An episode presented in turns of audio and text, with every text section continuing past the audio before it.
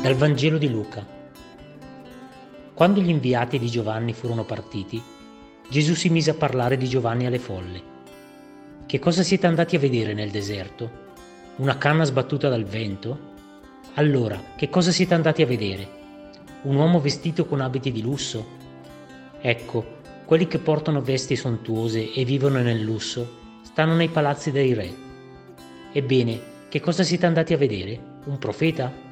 Sì, io vi dico anzi, più che un profeta. Egli è colui del quale sta scritto. Ecco, dinanzi a te mando il mio messaggero. Davanti a te egli preparerà la tua via. Io vi dico, fra i nati da donna non vi è alcuno più grande di Giovanni, ma il più piccolo nel regno di Dio è più grande di lui.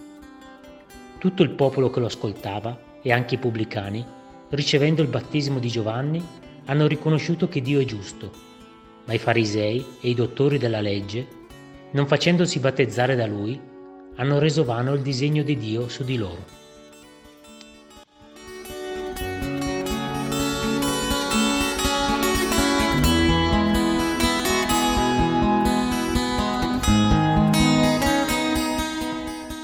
Hanno reso vano il disegno di Dio su di loro. Dio ha voluto che fossimo noi, volontariamente e per amor suo, a sceglierlo. Altrimenti, se ci avesse costretti, che amore sarebbe?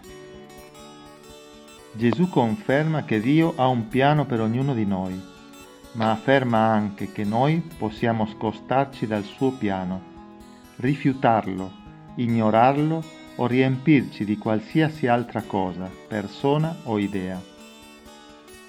Potremmo perfino seguire la persona più santa di questa terra, ma se ci fermassimo a quella persona e non andassimo oltre, non seguendo chi ci indica, staremmo vanificando il suo disegno.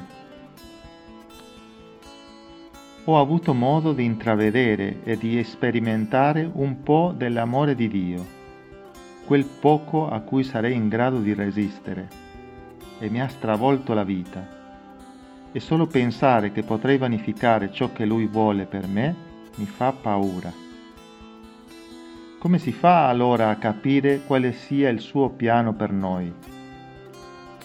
Rispetto a coloro con cui Gesù parlava, noi siamo avvantaggiati. Abbiamo lo Spirito Santo che ci ricorda le sue parole e abbiamo la parola che ci svela il suo messaggio e sappiamo che il suo disegno per noi è vivere nell'amore prima verso di lui e quasi contemporaneamente verso i fratelli. Amatevi come io vi ho amato.